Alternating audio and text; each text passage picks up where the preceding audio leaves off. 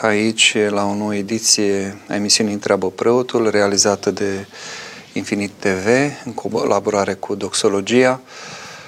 Suntem în, uh, într-o perioadă specială, abia a început postul mare, suntem în uh, a doua zi de post, uh, încât și emisiunea aceasta nu are cum să fie decât una specială. De altfel, M-am gândit mult dacă să fac sau nu această emisiune. E o perioadă în care de obicei ne retragem, ne liniștim în uh, cămara noastră acolo, intimă.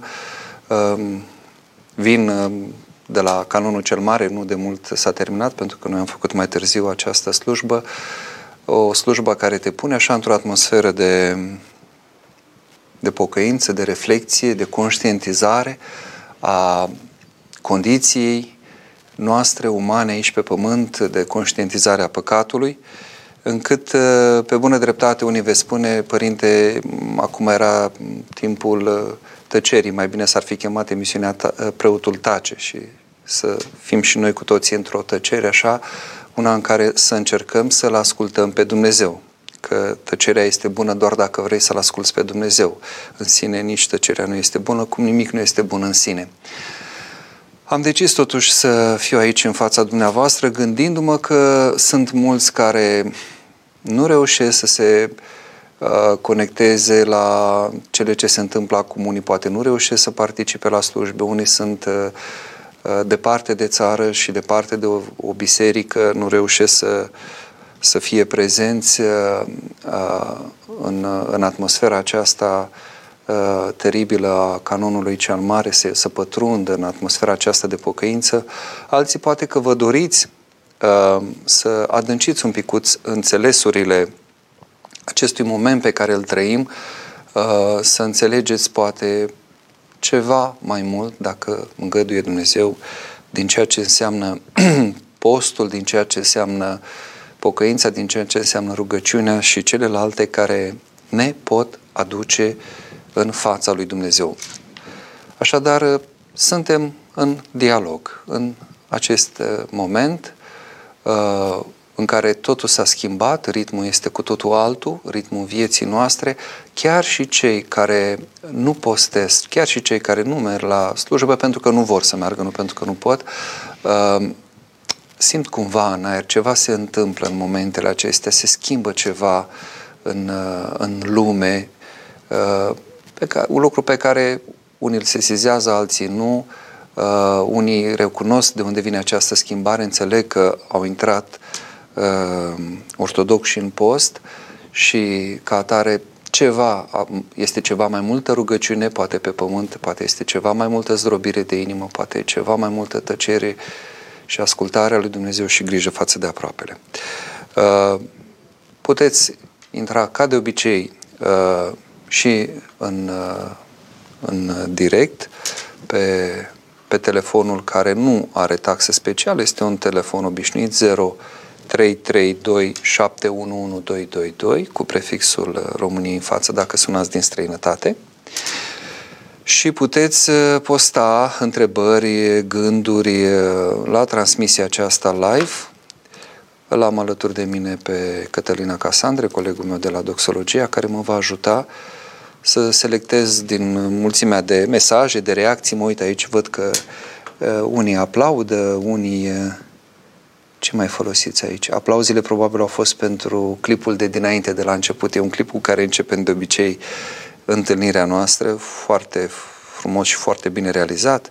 Văd și persoane cu inimioare în brațe. Bravo, mă bucur că sunteți atât de uh, expresivi și uh, mai ales uh, exteriorizați ceea ce trăiți și ceea ce simțiți. Dar din multitudinea aceasta de reacții și de mesaje vor fi selectate cele care înseamnă o întrebare, un gând, ă, pot să fie și lucruri incomode, nu neapărat legate de tema postului. Și apropo de temă, tema este aceasta.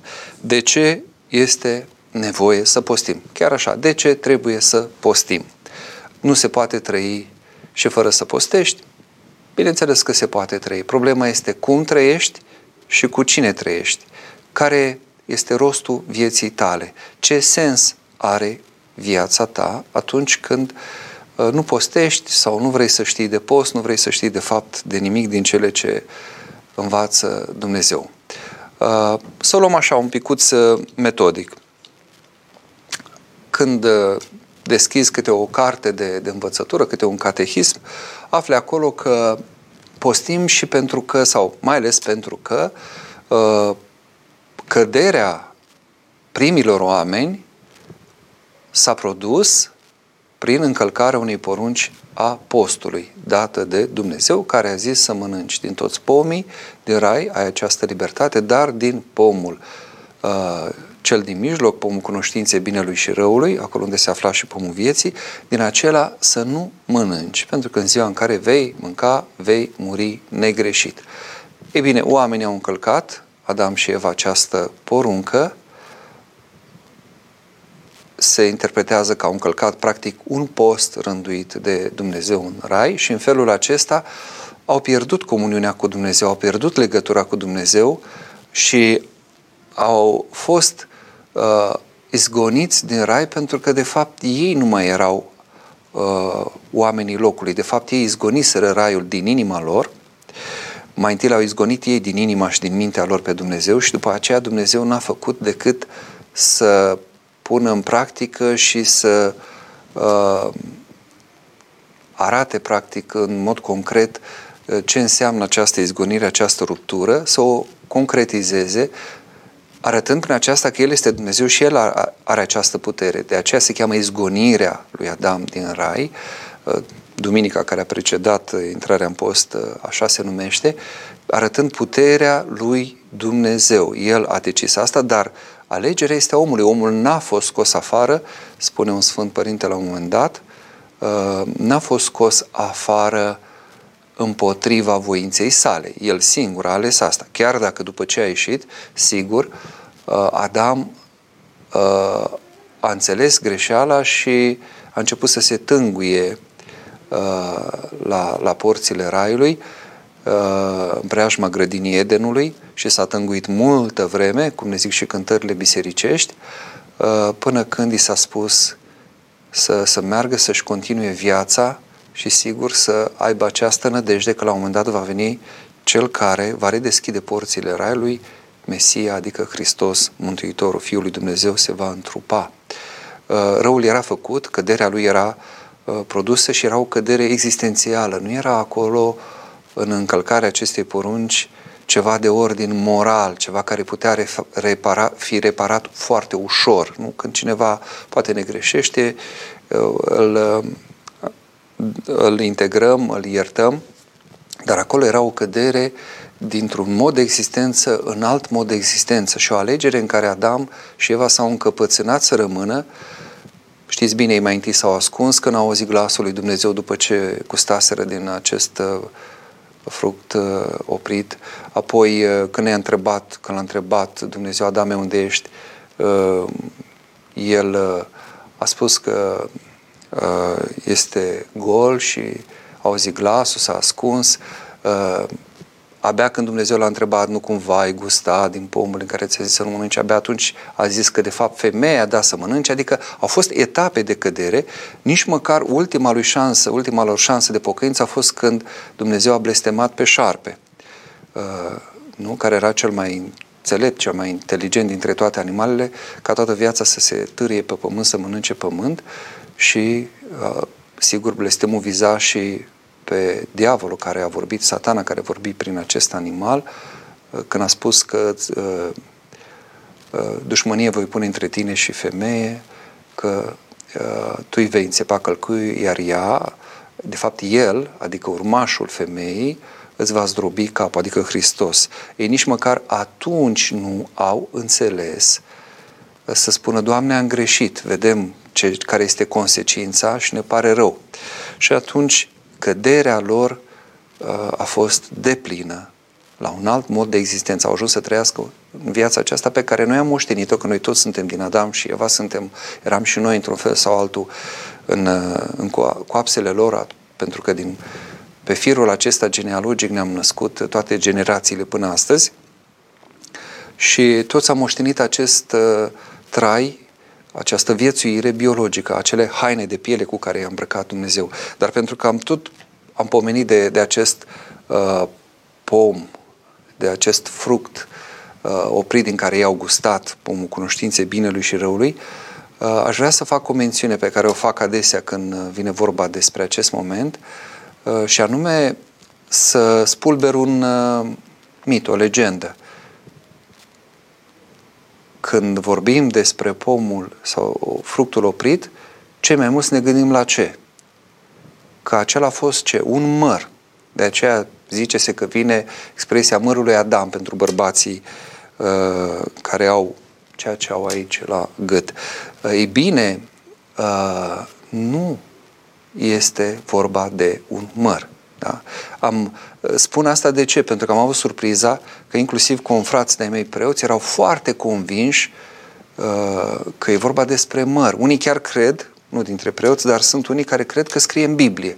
Am scriptura aici, luați-o, deschideți-o în, capitol, în uh, Cartea Facerii, la capitolul 3 și uitați-vă acolo să vedeți dacă menționează undeva ceva despre vreun măr. Și o să vedeți că nu spune nimic, despre niciun măr, uh, este o opinie târzie că ar fi fost un măr, undeva un poet prin secolul V a zis prima oară ceva de măr și undeva în evul mediu târziu s-a încetățenit această concepție că de fapt Adam și Eva ar fi gustat dintr-un măr. În realitate părinții zic că dacă e să vorbim de un fruct, atunci mai degrabă se cuvine să vorbim despre smoschin. Și aduc ca argument faptul că după ce au gustat din acest fruct oprit, lor li s-au deschis ochii, în sensul că ochii fizici au văzut goliciunea, erau de fapt îmbrăcați în Harul lui Dumnezeu și erau nevinovați așa goi cum erau. Uh, și atunci au văzut că erau goi. Și ce au făcut? Și-au cusut haine din frunze de smochin. Ceea ce pentru unii sfinți părinți înseamnă că uh, ei erau în preajma unui smochin. Imediat ce au, văzut, ce au gustat, au văzut asta. Și că ar fi fost smochinul, care, într-adevăr, prin felul în care este fructul lipicios, dulce la început, înțepător, după aceea frunzele sunt aspre, aduce cu păcatul care începe cu plăcere și sfârșește cu, cu durere sau cu suferință. Și sigur, uh, unii au mai legat și de faptul că înainte de Sfintele sale pătimiri, Domnul a blestemat ce? Un smochin neroditor, că Natanael a fost văzut sub smochin înainte de a fi chemat, zice, înainte de a de a te chema Filip, uh, te-am văzut când erai sub smochin, adică era sub umbra păcatului uh, și sunt multe alte argumente. Nu are importanță ce fruct era, uh, dar părinții zic, dacă totuși e să vorbim de un fruct, mai degrabă gândul ar trebui să ne ducă la smochin, nici într-un caz la măr. Iată, acolo se spune că ar fi fost prima uh, încălcare apostolului. Sigur, dintr-un anumit punct de vedere putem spune că este așa. Din alt punct de vedere însă uh, e mult mai mult decât atât. Sigur, dacă vrem să interpretăm în sensul acesta, da, acolo a fost o interdicție de a gusta pe care Adam și Eva au încălcat-o. Dar acolo era mai mult decât atât, pentru că ce fel de post e ăsta până la urmă, când ți se zice că poți să guști din orice, mai puțin dintr-un fruct, fără ca acel fruct, cum să zic, să vină să împlinească o lipsa ta. Adam și Eva erau fericiți, aveau tot ce le trebuie acolo în rai, nu aveau nevoie de nimic. Nu e ca și cum acum ni s-ar spune, poți să mănânci din orice fel de alimente, numai n-ai voie să mănânci, nu știu ce să zic acum, uh, un fruct oarecare, nu știu, uh, fructul pasiunii, poftim, care și e exotic, așa se găsește mai rar, dar se găsește și la noi. Sau din kiwi, sau nu știu. Păi pot trăi foarte bine și fără aceste fructe, pot să mănânc ce vreau, pot să beau ce vreau, nu, asta este problema. Deci e clar că acolo e mai mult decât o interdicție de, de a posti. Acolo, în momentul acela de la început, e vorba despre faptul că Adam și Eva au avut uh, această șansă de a opta pentru o relație cu Dumnezeu și pentru a crește în harul pe care Dumnezeu l-a dat de la început și în care ei apoi au tot început sau erau chemați să crească pentru că i-a făcut după chip și asemănare, dar nu de săvârșit urmau să aleagă ei dacă vor să meargă pe calea de săvârșire, adică a îndumnezeirii, sau dacă vreau să aleagă altceva. Și iată, era, uh, ca să zic așa, uh, gustarea din fructul acesta, din pom cunoștinței binelui și răului, era ca un fel de portiță de ieșire din rai. Puteai să ieși și să nu mai fii cu Dumnezeu. Și ei au ales asta. Au ales să se încreadă într-un fruct ca să devină Dumnezeu. Ca așa a păcălit șarpele și ei au crezut și au ales asta. Au ales să creadă pe diavolul, vorbim pentru un animal șiret, cel mai șiret de pe fața pământului, șarpele, decât să-L creadă pe Dumnezeu care îi crease și care îi pusese să trăiască într-un loc atât de minunat precum grădina Edenului. Deci, din punctul acesta de vedere, e, e mai mult decât uh, atât aici. Este vorba de, de o alegere, dacă vreți, așa de viață și de moarte. Până la urmă, așa li, li s-a și spus. În clipa în care vei gusta, vei muri negreșit. Și vedem că n-au murit. Păi, n-au murit biologic, au mai continuat să trăiască câteva sute de ani, Adam vreo 900 și ceva, uh, dar de murit au murit, pentru că uh, sufletește, duhovnicește au murit. N-au mai avut aceeași legătură cu Dumnezeu, n-au mai fost în relația aceasta uh, de comuniune cu El și în relația aceasta de stăpânire a creației, pământul și toate celelalte n-au mai fost supuse lor cum erau înainte, Dumnezeu le-a lăsat în continuare în supunerea uh, omului și omul a putut în continuare să, să acționeze asupra pământului, a plantelor, a animalelor, dar nu ca atunci când era ca un împărat care poruncea și toate se împlineau. Da? Unele animale au devenit sălbatice, au devenit uh, periculoase pentru om și așa mai departe. Pământul și-a dat rodul său numai dacă omul uh, lucra și lucrează cu, cu sudoare, cu multă muncă, încât uh, iată, este vorba de, de mai mult decât atât. Și atunci, de ce este nevoie să postim? Ca să răspund la, la această întrebare mai pe scurt, că după aceea vom începe să, să răspundem la mesaje, la întrebări, poate veți interveni și în direct și în felul ăsta mă mai ajutat să mă amenajez un pic vocea, mai ales în aceste zile mai complicat de vorbit. Uh, am zis uh, într-un cuvânt pe care l-am ținut uh, chiar ieri la sfârșitul slujbei canonului la Talpalari, am zis că am putea să înțelegem de ce este nevoie să postim plecând de la două aspecte, uh, de la două situații în care nu postim, în care nu trebuie să postim. Ca să înțelegem mai bine de ce trebuie să postim. Și sunt două situații în care nu postim. Una în care suntem într-o situație foarte grea, suntem bolnavi, suferinți, în lipsuri, în care se pune problema doar asupra viețuirii, nu altceva, și cealaltă în care suntem într-o relație atât de strânsă cu Dumnezeu, uh, precum erau ucenicii pe vremea când era Mântuitorul pe pământ. Uh, ca să vorbim despre prima situație. Se știe că omul bolnav, mai ales când este o boală grea, când are tot felul de tratamente, are tot felul de medicamente, eventual de luat, care atacă stomacul. Sunt multe situații în care omul bolnav sau suferind sau uh, uh, care se află și în lipsă, poate nici nu are ce mânca, atunci postul uh, nu își are rostul. Este o dezlegare de la sine. Uh, canonul bolnavului, se spune, este răbdarea. Atâta se cere unui om bolnav. Nu poți să-i ceri să postească, nu știu uh, ce lucruri, nu știu ce, să se înfrâneze. Sigur, pe măsura bolii, unii poate postesc. Știu persoane, de exemplu, care sunt bolnave, dar zic, părinte, măcar carne pot să nu mănânc, de celelalte am nevoie, dar uite, renunț la asta sau renunț la ceva. Adică un pic de înfrânare funcție de gradul bolii poate fi făcut. Dar când sunt situații grave, atunci clar, nu se mai pune problema postului, după cum când omul este necăjit, este, cum să zic, într-o situație foarte grea. Te dea un exemplu, un părinte care a slujit la, la țară foarte multă vreme uh, și undeva într-un sat de lângă Iași.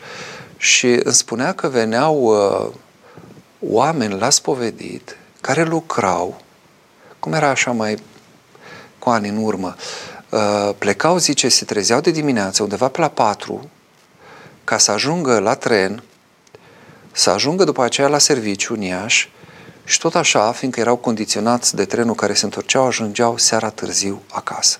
Și oamenii ăia uh, nu posteau și întreabă, cum, cum adică nu postești? Ce faci?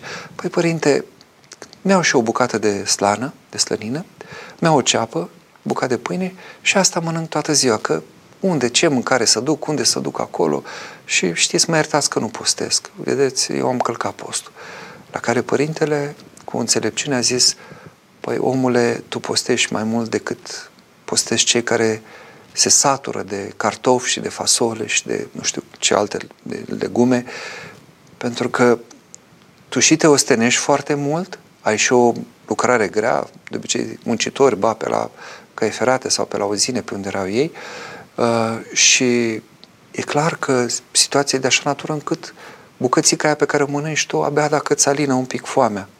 Uh, încât uh, de aceea la un moment dat un uh, alt părinte al bisericii, nu mai rețin acum numele, am scris de curând despre el, găsiți textul, spune că decât să bei apă în exces, mai bine să bei vin moderat, puțin vin. Uh, adică până, până aici se ajunge cu uh, măsura aceasta a moderației, uh, cu insistența aceasta pe a fi cumpătați în postul nostru, că postul nu înseamnă să mănânci cât vrei din cele vegetale, care nu sunt de origine animală, ci înseamnă să te înfrânezi. Și de multe ori postul mai bine primit, iată, unul care mănâncă o bucățică de slănină sau ce are el acolo și asta e mâncarea lui pentru toată ziua și muncește din greu, uh, se consumă foarte mult, acela cu adevărat se trudește și cu adevărat se înfrânează. Este un, un fel de post acolo. Încât, din punctul acesta de vedere, uh, într-adevăr, uh, oamenii ajung oamenii aceștia, oamenii care sunt bolnavi, oamenii care sunt în situații de genul acesta mai grele, ce fac? Își conștientizează limitele. Deci, de ce este nevoie să postim? Iată, un prim răspuns și vom vedea care este și al doilea, uh, este acela ca noi să ne conștientizăm limitele. Noi nu înțelegem că avem limite și, din păcate, doar în situații limită, în situații grele, atunci suntem foarte fii foarte prezenți în viața noastră, atunci înțelegem că ceea ce trăim aici pe pământ nu este ceva de dorit, uh, ceva care să vrem să dureze la nesfârșit, Vedem că se lucrează acum mulți, își doresc așa un soi de nemurire, să găsească formule tehnologice, medicale, prin care să prelungească viața omului. Uh, nu știu ce cer. Chiar nu știu oamenii aceștia ce cer. Uh, noi ne aducem aminte de dreptul Simeon, care avea deja zice se peste 300 de ani și se spune despre el că era un bătrân sătul de zile când l-a primit pe Mântuitorul, de aceea și zice, acum slobozește pe robul tău, stăpâne, după cuvântul tău în pace. Uh, pe de o parte, își văzuse uh, aștept, împlinită așteptarea de, a, de a-L întâlni pe Mesia, el care nu credea că Fecioara va naște și tot traducea greșit din, uh, uh, din limba uh, veche a poporului ales în uh, greacă și spunea femeia sau tânăra, și seara îngerul tot îi ștergea și punea fecioara, va naște în profeția de la Isaia. Uh, iată, el își vede împlinit uh, vede împlinită această profeție și vede cum fecioara a născut fără de sămânță bărbătească, fecioara Maria și iată, îl avea pe Mesia în brațe, dar era și sătul de viața aceasta. Nu, nu degeaba se spune în popor bătrânețe, haine grele. Nu poți să fii sănătos, dar simplu fapt că îmbătrânești, la un moment dat toate te apasă, toate te chinuie, toate, uh, toate sunt uh, mai complicat de făcut. Și nu mai ai aceeași bucurie, nu, mai te poți, nu te mai poți conecta la fel uh, la tot ceea ce înseamnă viață și darul vieții. Și cred că v-am mai spus la un moment dat într-un interviu dat de părintele Stăniloae, pictorul lui Sorin Dumitrescu, când îl întreabă Sorin Dumitrescu cum va fi părinte profesor în Rai, părintele Stăniloai răspunde foarte succint. Deci nu va mai fi ironie și va fi elasticitate.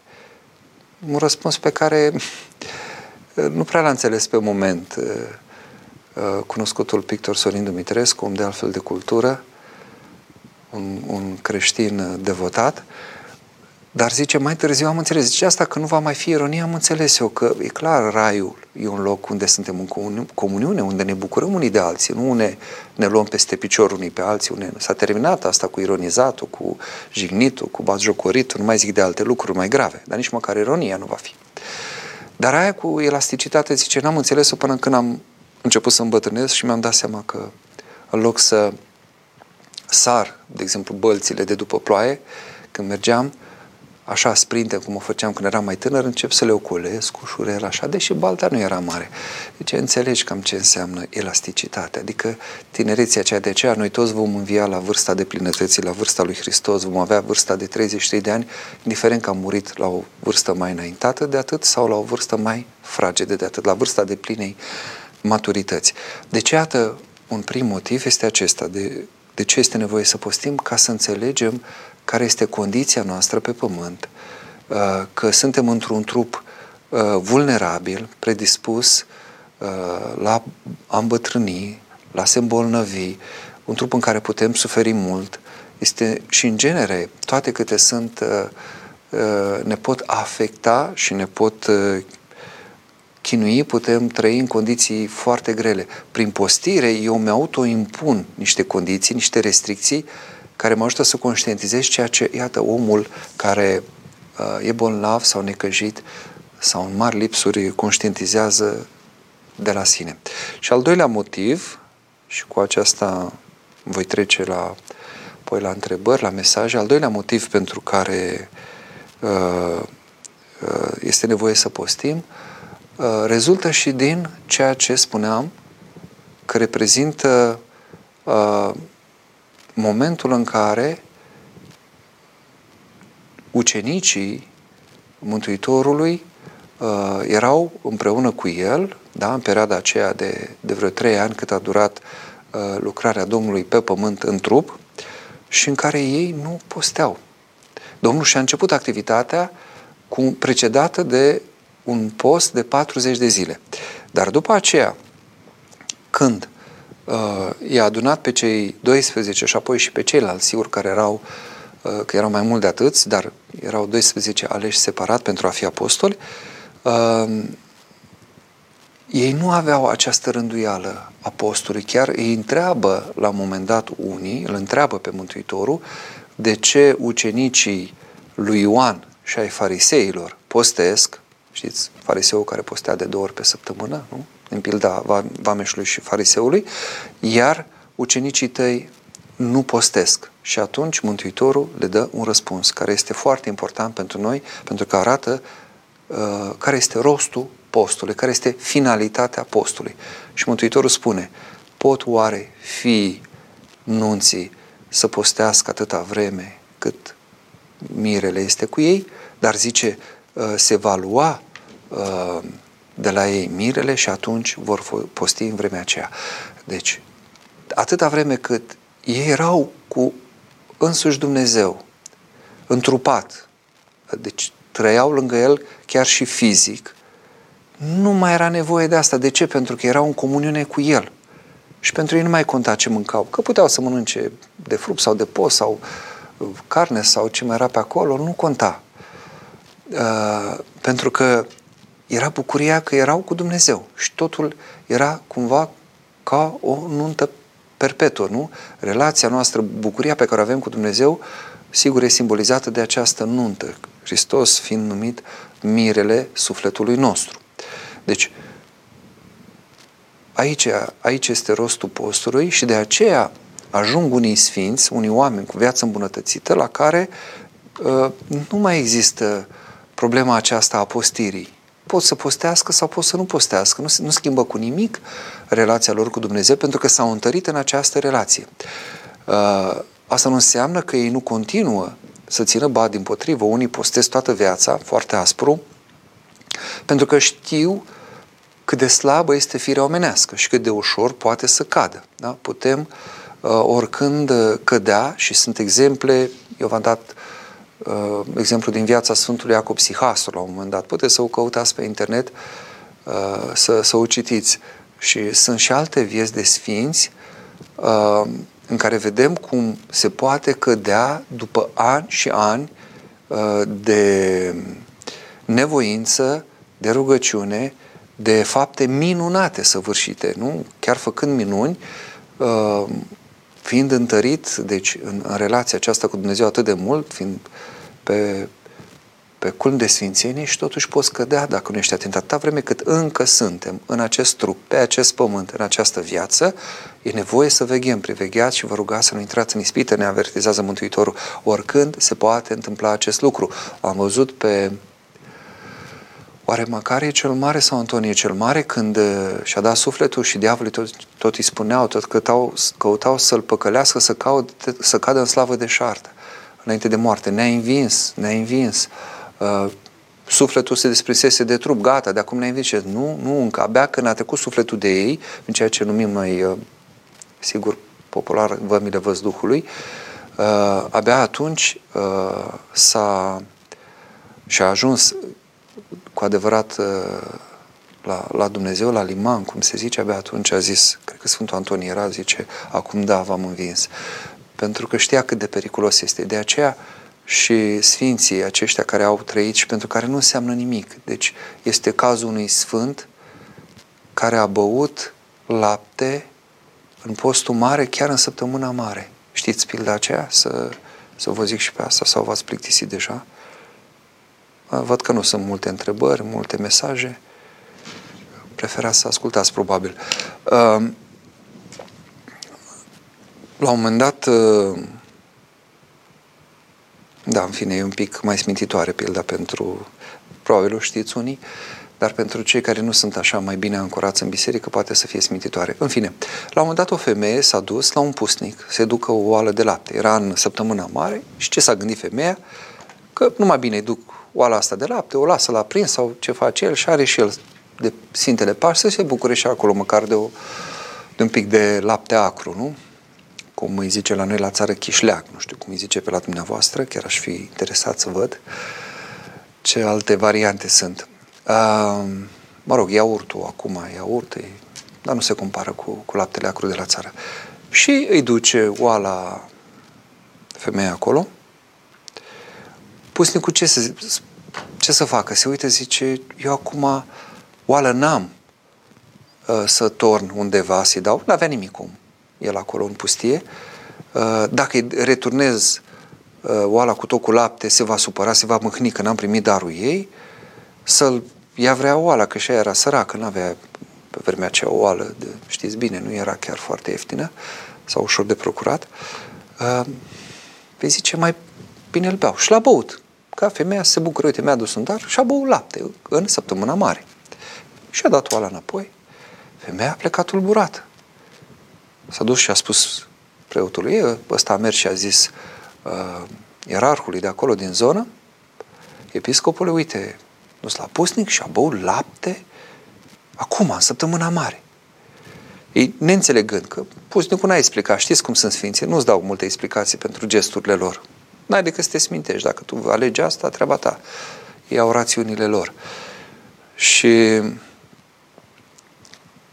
îl cheamă la judecată. Episcopul vine la judecată și în momentul în care ajunge acolo, era adunată mulțime, să-l întrebe cum de a încălca porunca postului, cum tu, pusnic, așa, smintești lumea, bei lapte în săptămâna mare. Și la un moment dat, un prunc din cei care n-avea vârsta să vorbească, era foarte mic, dintr-o dată se aude strigând și spune că episcopul este tatălui. Iată, și el, ca și noi, preoții, putem cădea în păcate, în desfânare sau în altceva. Bineînțeles, rumoare, toată lumea se tulbură, se, episcopul nu poate să nege și asumă păcatul, la care concluzia uh, pusnicului este faptele, faptele, nu ala cu laptele. Deci, iată, postul este, nu este mai presus de om, nu? După cum nici sâmbăta, a văzut în Evanghelie, nu? Nu-i sâmbăta mai mare decât om, este făcută sâmbăta pentru om și nu omul pentru sâmbătă, cum ar fi la noi acum duminica, ziua de sărbătoare. Bun, sigur, mai sunt și alte lucruri de, de spus. Eu chiar mai aveam ceva pregătit, dar vreau să intrăm în dialog, să văd uh, dintre mesaje, să vedem uh, ce mai spuneți voi. Poate aveți și voi alte răspunsuri la întrebarea de ce este nevoie să postim sau care este folosul postului. Am dat doar două repere care cred eu că sunt mai importante, însă mai am și alte lucruri. De exemplu, aș vrea la un moment dat să vă spun uh, de ce este atât de aspru postul mare. Să vorbim un pic și despre asta. Dacă va fi timp, voi vorbi și despre asta. Mesaje. Mihaela, cum s-a produs căderea, despărțirea lui Adam de pomul vieții, care este Dumnezeu? Căderea lor a fost la nivelul minții, căzând în plăcerea trupească. Explicați-ne mai deschis ca să fie pe înțelesul tuturor. Nu știu cât de pe înțelesul tuturor poate fi explicat acest moment de la facerea lumii, încă de la început, uh, pentru că cumva este greu cu mintea noastră de acum să înțelegem ceva ce s-a întâmplat atunci, după cum este foarte greu să pricepem cu mintea de acum și în categoriile cu care gândim acum, ca să vorbesc așa mai kantian, că filozofia, mă rog, și Aristotel vorbește de categorii, ne învață că rațiunea noastră gândește în categorii. Deci noi nu avem aceste categorii, nu avem organul, dacă vreți, pentru a putea pricepe, pe de o parte, și pe de altă parte pentru a putea exprima ceva din cele de dinainte sau mai ales din cele care vor fi, lucruri care nu se cuvine omului, cum zice Sfântul Apostol Pavel să le grească la, la inima omului nu s-au suit.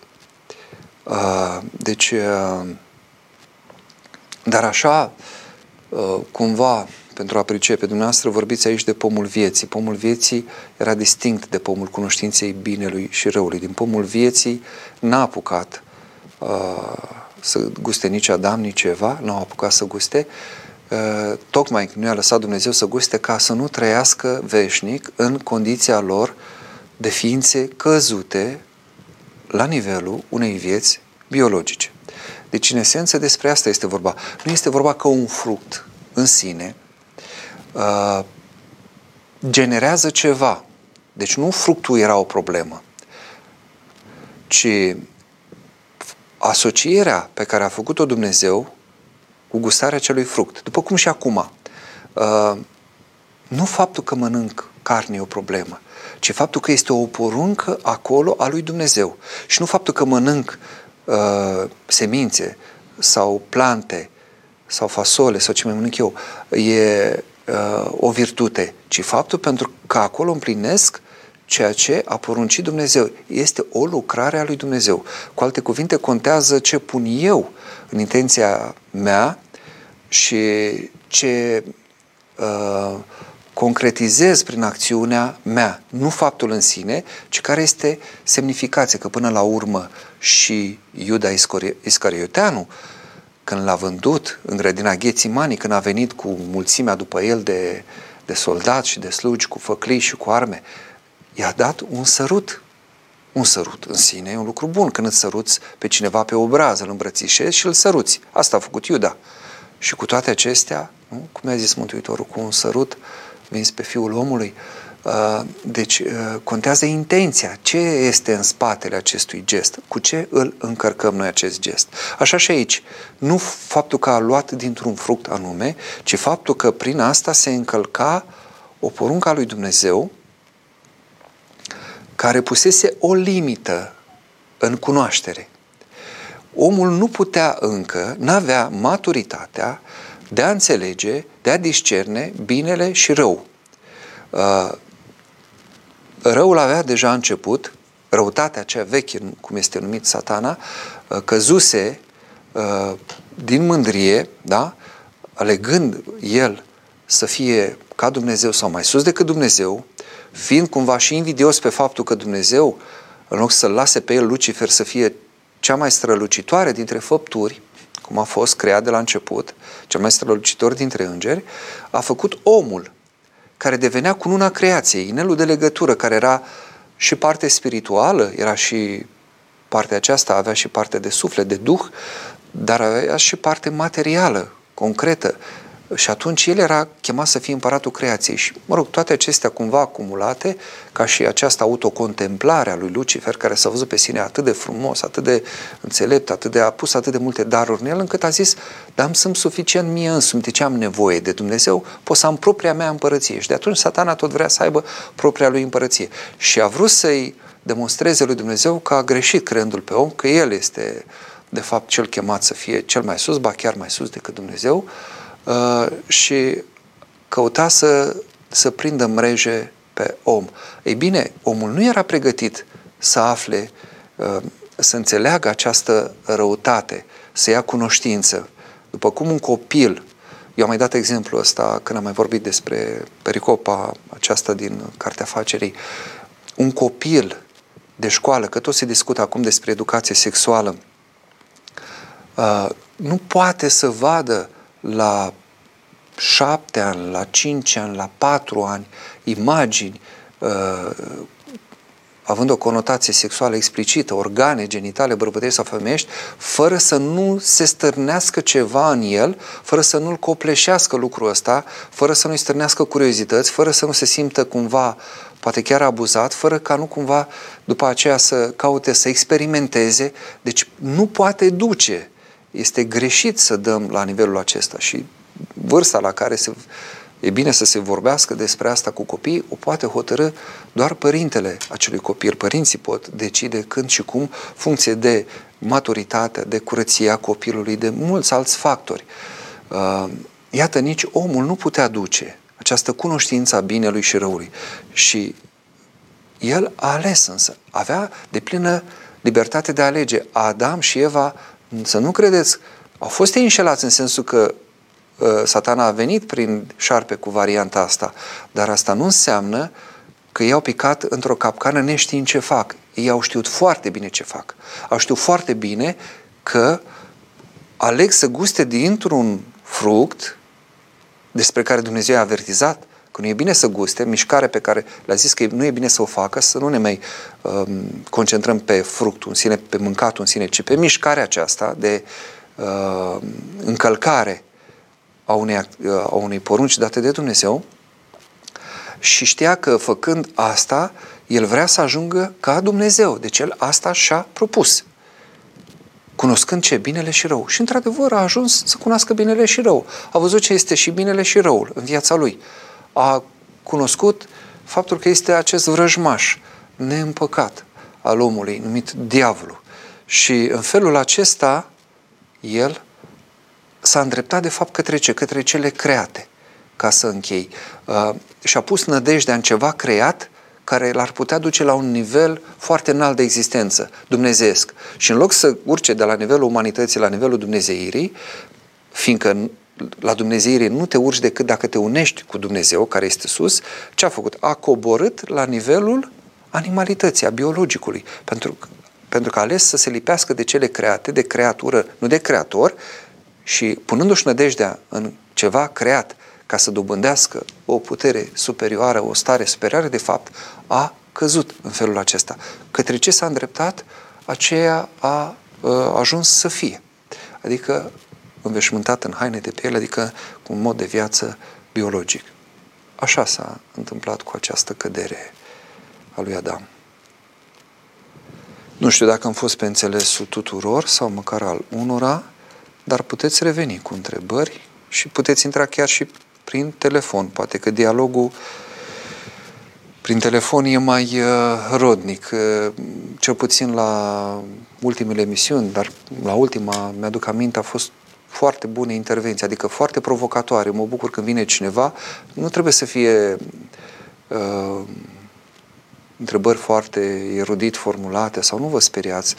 Lucruri simple, dar care te pun, uh, pun cumva într-o situație în care numai Dumnezeu te scoate. Adică dacă, dacă e un cuvânt bun, de la Dumnezeu vine, să știți, nu, nu e de la mine, nu e ceva ce am putut eu dinainte gândi sau citi undeva. Uh, Elena, fe- părinte, femeia care alăptează, cum va posti? Depinde de credința acelei femei. Sigur, răspunsul pe scurt este sfătuiți-vă cu duhovnicul. Vă cunoaște cel mai bine și vă poate da răspunsul cel mai potrivit. Răspunsul mai pe larg este că în situații de genul acesta eu uh, caut ca duhovnic să văd foarte mult care este credința acelei femei.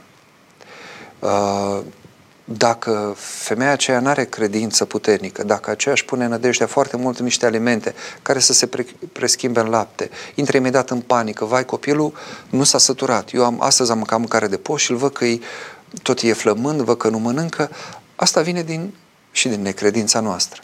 Dumneavoastră o să puteți să-mi spuneți, poate sunteți uh, uh, medici sau oameni care aveți anumite cunoștințe în zona aceasta a nutriției și o să-mi explicați, părinte, stați așa, cu alimentația se transformă.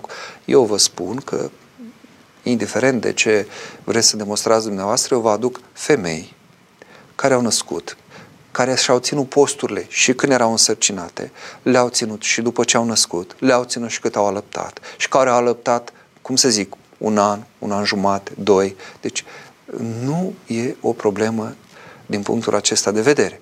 Dar, repet, eu văd măsura fiecăruia. Nu trebuie să forțez. Deci eu nu am forțat pe nimeni sau n-am oprit uh, de la împărtășanie pe motivul acesta o femeie care alăptează. Sigur, i-am rânduit acolo măcar o zi sau cumva, sau anumite lucruri de la care să se înfrâneze, că nu poate să țină poate un post întreg sau mai multe zile, uh, adică postul nu e numai postul alimentar, e foarte important să ne tot readucem aminte și lucrul acesta, este postul minții, al văzului, al urechilor, al gurii. Păi numai postul gurii dacă l-am ține. Dacă ne-am mai ține gura asta, pune, Doamne, strajă gurii mele și ușă de îngrădire împrejurul buzelor mele, cum zice psalmistul și cum rostim la liturgia darurilor în această perioadă, când cădește preotul și este cântarea aceea frumoasă. Uh, e foarte important acest lucru, să ne înfrânăm. Nu? Cum zice un Sfânt Părinte, zice, de câte ori am tăcut, uh, nu mi-a părut niciodată rău. De câte ori am vorbit, s-a întâmplat deseori să-mi pară rău că am deschis gura și să-mi pară rău pentru ceea ce am spus. Deci aceasta este cu postul vedeți care vă este măsura și mai ales, sigur, vedeți care vă este rânduiala de la duhovnic. Mirela, noi bolnavi de cancer putem ține post doar miercuri și vineri? Am spus-o, din punctul meu de vedere, sunt situații în care nici măcar miercuri și vineri. Iarăși, depinde de, de starea medicală, de cât puteți. Acum, uh, pe de altă parte, știu că sunt mulți oameni care s-au vindecat tocmai ținând post. Uh, există tratamente, dar sigur să nu vă apucați așa fără o îndrumare din partea cuiva care știe ce face acolo. Uh, tocmai pentru a nu alimenta cancerul sunt uh, modalități prin care ne putem hrăni doar cu sucuri, cu anumite legume sau fructe sau depinde. Aici e o întreagă discuție, dar sunt. Știu că sunt soluții uh, și de multe ori boala dă înapoi, deci s-ar putea, iată, tocmai postul să vă vindece. Ca să nu mai spun că există și ia amploare la nivel mondial, nu prea se vorbește terapia prin post negru. Uh, sunt clinici medicale nu, nu numai în Rusia, hai să zicem că acolo există o tradiție ortodoxă, dar sunt și în țări occidentale și în alte părți ale lumii, clinici în care, sigur, sub supraveghere medicală, prin postire desăvârșită, sigur, știu ei acolo cum gradat, apoi cu apă, cu nu știu ce, uh, organismul ajunge să se refacă, are o putere teribilă de vindecare organismul și de refacere. De aceea postul negru nu degeaba ai rânduit de biserică, după cum toate posturile de-a lungul anilor, dacă stai de vorbă cu, cu oameni din domeniu, înțelegi că cum zice cineva, Părintele Rafael Noica, cred că a zis, zice, genial rânduite. Și așa este. Toată ritmicitatea aceasta, felul cum, de exemplu, acum noi am ieșit din iarnă, avem nevoie de perioada asta de post, ca după aceea să intre organismul în primăvară curățat. Adică chiar și dacă ne gândim la virtuțile acestea ale postului, și e foarte important să ține, sigur, nu acesta este rostul postului. Un post ținut de dragul acesta, uh, de a ne însănătoși, de a slăbi, de a, nu știu, arăta mai bine, uh, de a elimina toxine, Bun, este o lucrare, e nevoie și de asta, nevoie să avem grijă de trupul nostru, dar nu putem spune că postim. Postul se face pentru Dumnezeu. Eu postesc ca să flămânzesc și să însetez după El, ca să realizez că fără El nu pot, ca să realizez și, și să mă întăresc în credința că nu numai cu pâine va trăi omul, ci cu tot cuvântul care iese din gura lui Dumnezeu. Și apoi oricum noi mâncăm mult mai mult decât avem nevoie. Se știe bine.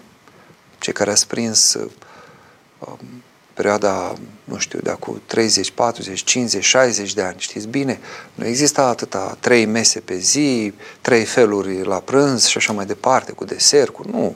O, un fel de mâncare, Dimineața adesea poate nici nu luai, nici nu gustai nimic, mâncai mai bine la prânz ca să muncești și dacă mai gustai ceva seara, eventual din același fel de mâncare și la revedere. Și ajungea și oamenii erau robuști și sănătoși și munceau, erau buni la munca câmpului. Deci oricum ne supraalimentăm organismul nostru. Dar am deviat. Deci, vedeți, posibil chiar să vă fie de folos postul. Însă, cu adevărat, dacă nu-l puteți duce și nu puteți posti, cu siguranță veți găsi îngăduință. Așa ar trebui să găsiți la, la duhovnici în situații de genul acesta în care sunteți uh, bolnavi sau grav bolnavi. Mara Părinte, vă rog să-mi spuneți ce pot citi în perioada postului. În primul rând, uh, ar trebui să, să citiți exact literatură despre această perioadă, despre ce înseamnă post, despre triod, perioada triodului, despre ce înseamnă uh, slujbele din această perioadă, ce e cu canonul cel mare, dacă n-ați putut să mergeți la slujbe sau chiar dacă ați fost să-l citiți. În canonul cel mare sunt menționate niște personaje.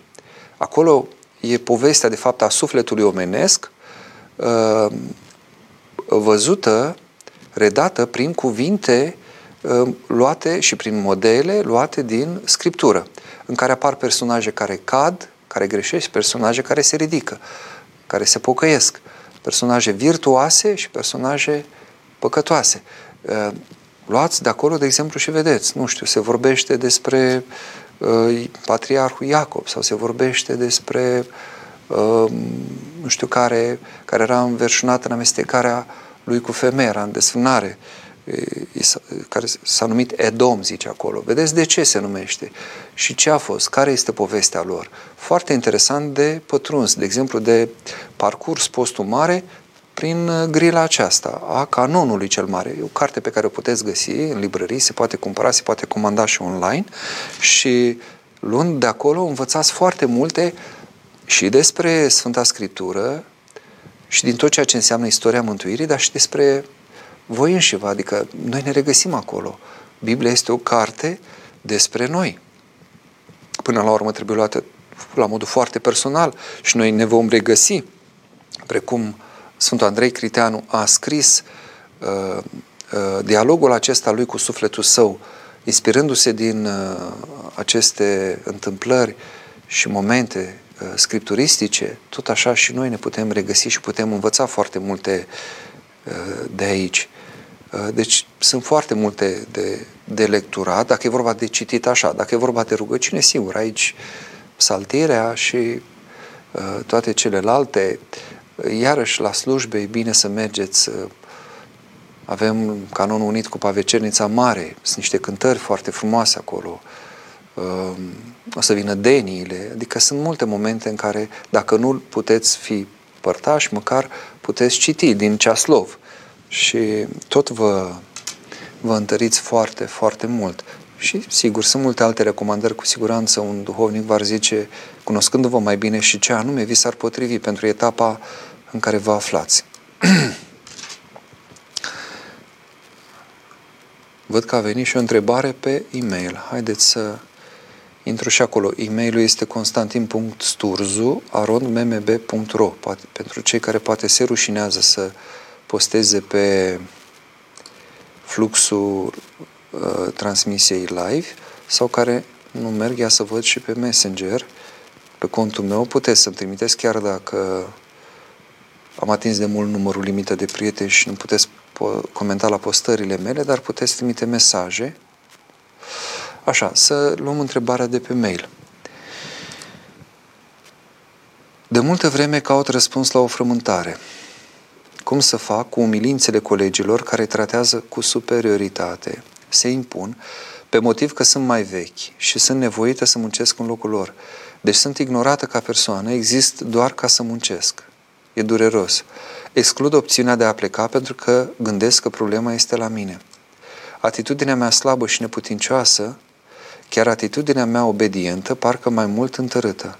Îmi pare rău. Ce pot să fac? Cum să-i apropii? Cum să nu mă mai trateze cu indiferență și cu superioritate? Mulțumesc. Da, e o situație care nu e chiar rară, din păcate. Și aici sunt persoane care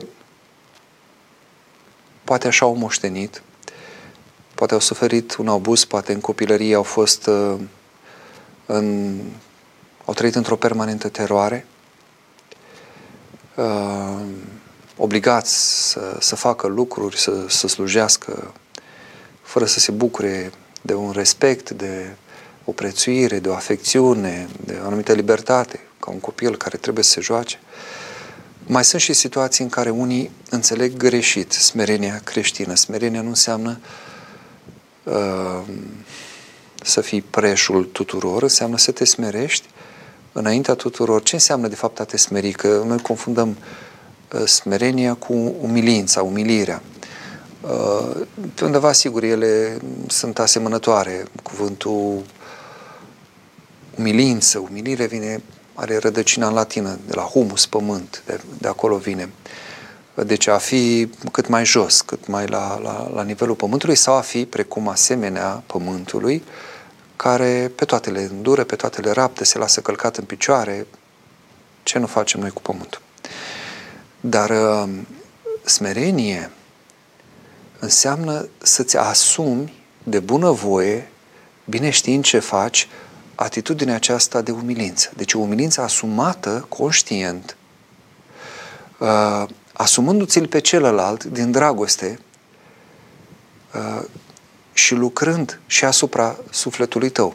Hristos, de exemplu, la judecată, în fața uh, celor din Sinedriu sau în uh, fața lui Pilat sau când a fost dus la, la Irod, a avut momente sigur, în care a vorbit, a dat răspuns demn și a avut momente în care a tăcut, în care s-a smerit, în care a încasat lovituri și n-a zis nimic. A avut și momentul în care a zis de ce mă bați, a zis slugii, dacă am spus ceva greșit, spune ce e rău, dar dacă am vorbit bine, de ce mă bați? a zis slugii arhiereului.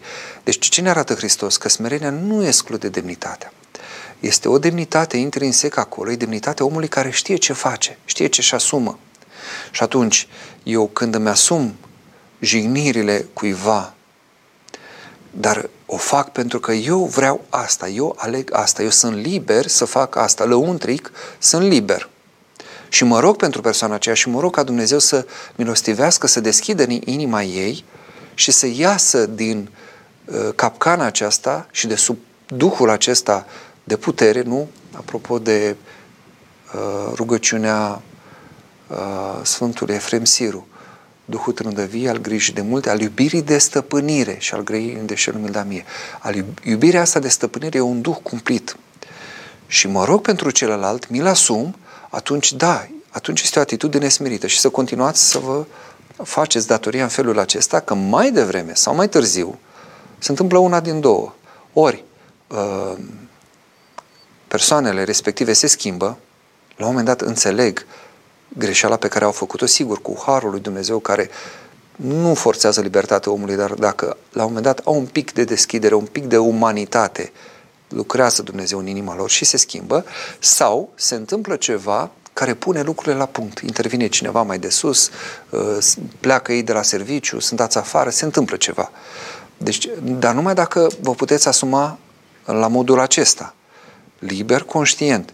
Dacă o faceți din, uh, uh, cum să zic, dintr-o mișcare pe care nu puteți stăpâni, pentru că așa v-ați obișnuit, așa ați fost dintotdeauna, să fiți obedient, să fiți uh, supus, să fiți uh, și o faceți dintr-o slugărnicie, atunci nu e lucrare creștină, este o problemă acolo, aveți nevoie de o terapie, de o îndrumare a cuiva și mine ar fi să faceți, în afară de, sigur, spovedanie în primul rând și de îndrumarea duhovnică, dar aveți nevoie și de cineva care să vă îndrume, un terapeut creștin și dacă aveți nevoie uh, scrieți-mi și vă pot recomanda pe cineva, puteți face și la distanță și online, care să vă ajute să înțelegeți care este problema, și să lucrați la aspectul acesta, pentru că este o parte, o reacție bolnăvicioasă. Nu este, este ceva firesc, nu este ceva în sensul curat al smereniei creștine.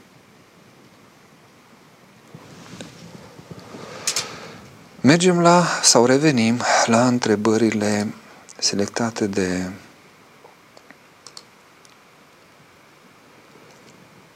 Am mai venit o întrebare pe mail, mai îngăduiți-mi un răspuns scurt.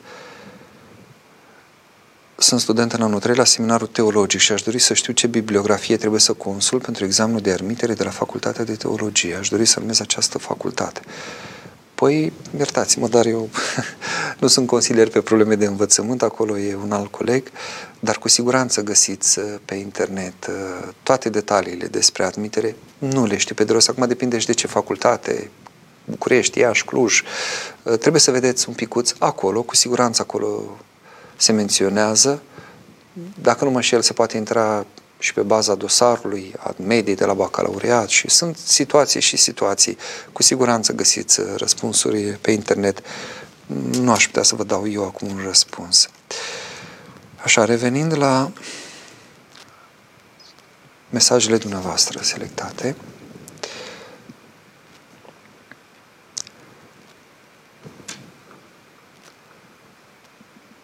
cum trebuie să postească mămicile care au bebeluș.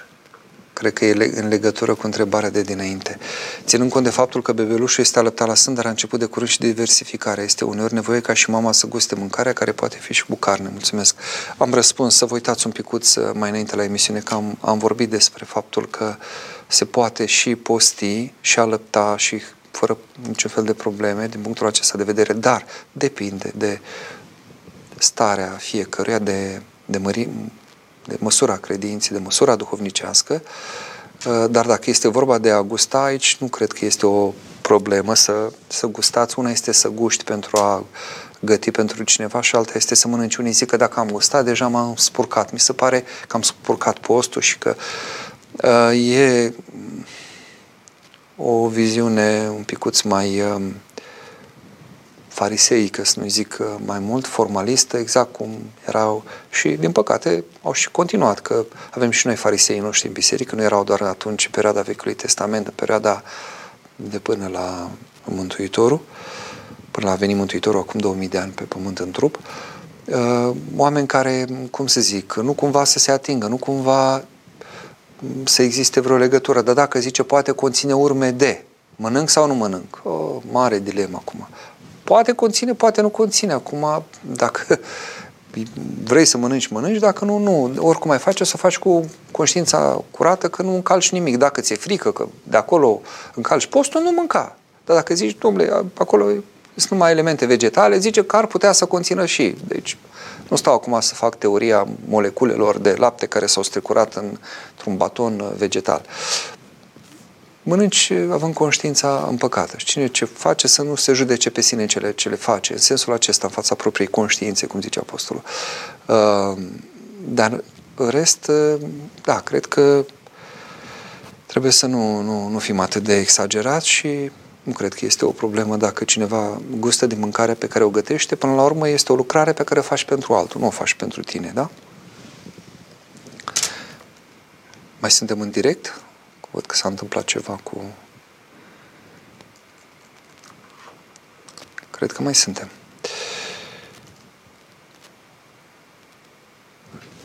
Bun.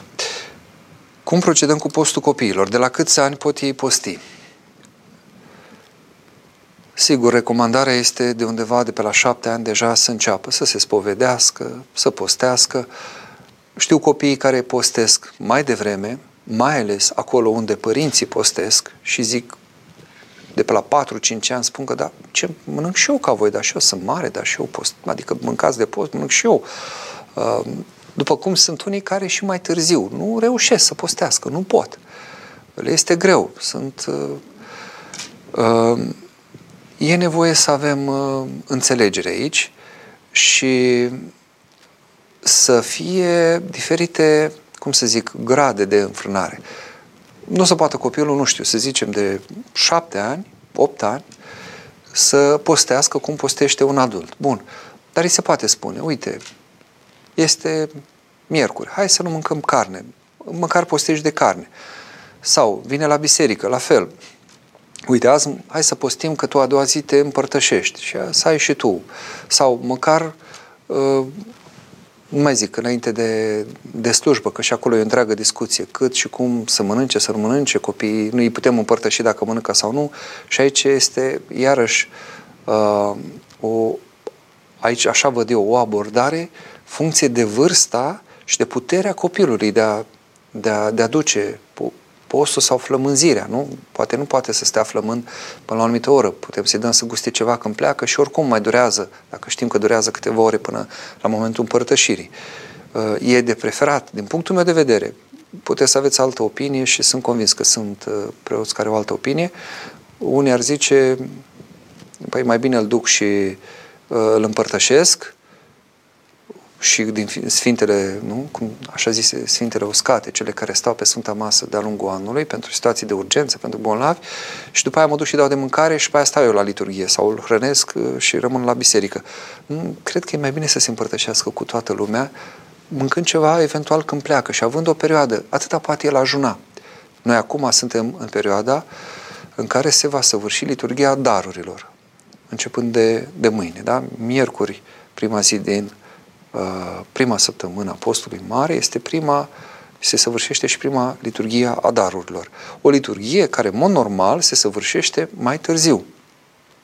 Da? Este, de fapt, uh, o vecernie, un ritual mai, uh, cum să zic, sobru și solemn de împărtășire. Nu este propriu-zis o liturghie, nu există o epicleză, trupul și sângele Domnului există pregătite deja de la liturghia anterioară, de aia se cheamă darurilor mai înainte, sfințite, uh, dar e un ritual solemn de împărtășire care se făcea uh, în vechime pentru cei care, după o zi de osteneală și de postire, de înfrânare, veneau să se împărtășească. Uh, și atunci s-a pus și problema aceasta. Cât trebuie să ajuneze? Cu unii mergeau și poate aveau munci grele sau slujba era mai târziu. Și sunt situații, de exemplu, în Grecia știu că să ia un calcul măcar șase ore să fie din momentul în care nu mai pui în gură nimic până în momentul în care mergi la slujbă sau te împărtășești.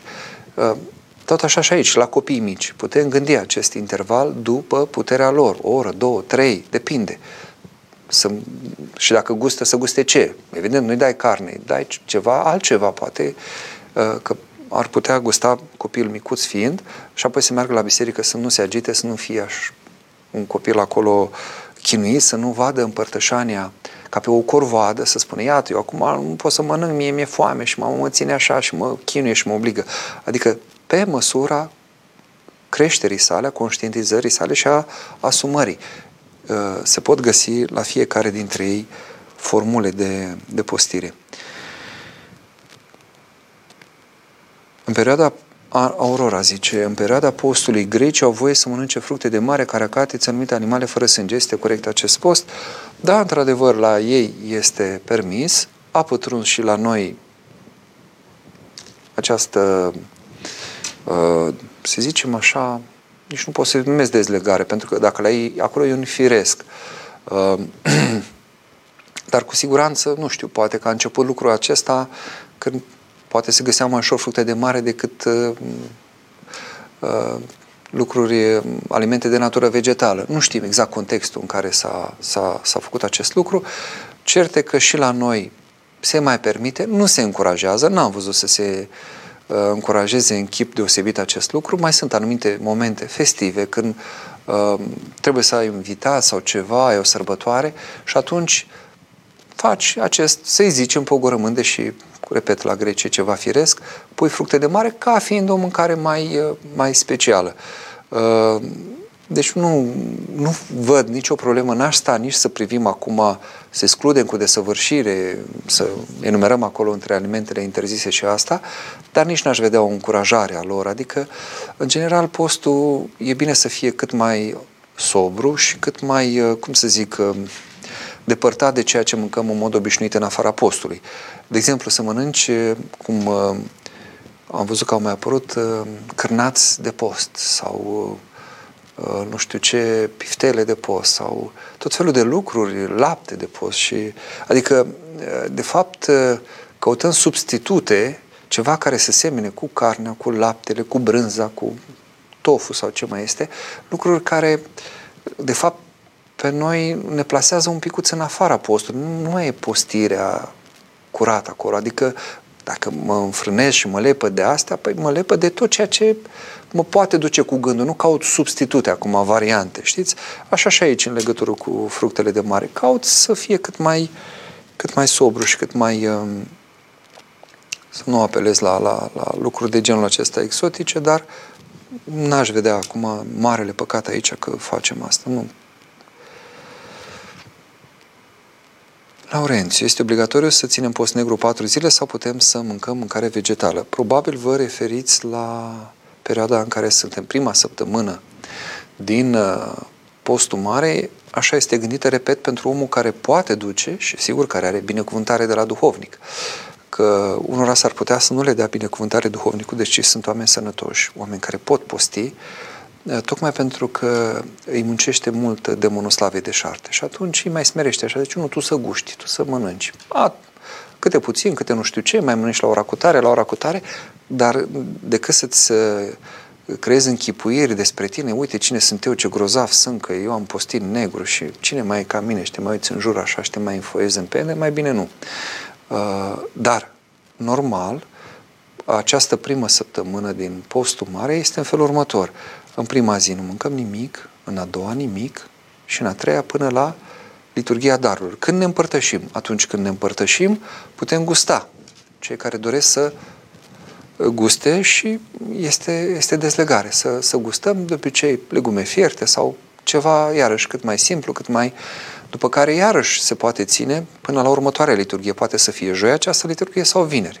Cel mai adesea, știu că, mai ales la bisericile de oraș, sunt doar două liturghii ale darurilor pe, pe săptămână. Uh, la țară poate este doar una singură, că acolo e și mai greu, nici nu ai cu cine. Și iarăși putem ține până la următoarea liturghie în care ne împărtășim.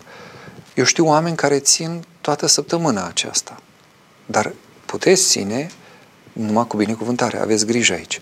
Deci nu există undeva scris că să ținem patru zile. Nu, de regulă ar trebui să ținem, de când începe, trebuie să fie o intrare uh, șoc, să zic așa, în, în post. Dintr-o dată, organismul să resimtă șocul acesta al lipsei de hrană și chiar de apă, pe cât putem aici, fiecare și cum știe cât poate duce, cu apa e mai complicat, uh, măcar până în a treia zi, până miercuri. Dacă organismul duce și dacă duhovnicul dă binecuvântare. Restul, după cum vă este rânduiala. S-au mulțit mesajele. Bun, voi încerca să răspund cât mai repede, să mă uit un pic și pe, pe fluxul de mesaje, așa, să vedem care mai sunt reacțiile. Mă bucur că e ceva de folos pentru că na, a fost o jertfă totuși să vin. Haideți să încerc să răspund cât mai, cât mai scurt, să fiu sigur că răspund la toate întrebările, mai ales că au venit și pe, pe mail. Avem o întrebare pe mail. Cum pot scăpa de insomnie și de stările de anxietate? E complicat. Ar trebui să, să stăm de vorbă în taina spovedanii, sau dacă vreți, putem să scrieți să vă recomand pe cineva care să vă sfătuiască pe, pe problema aceasta.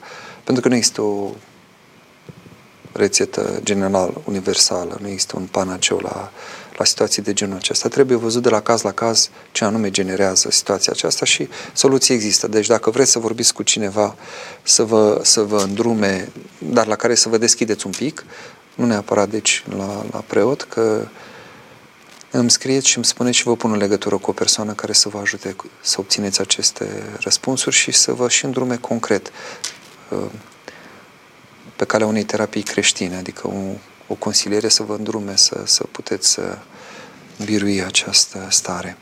Și încă o întrebare pe mail și apoi revin la mesaje. Da.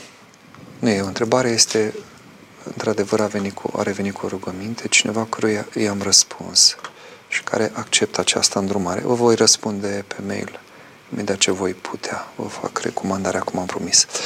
Bun, revenim la mesaje.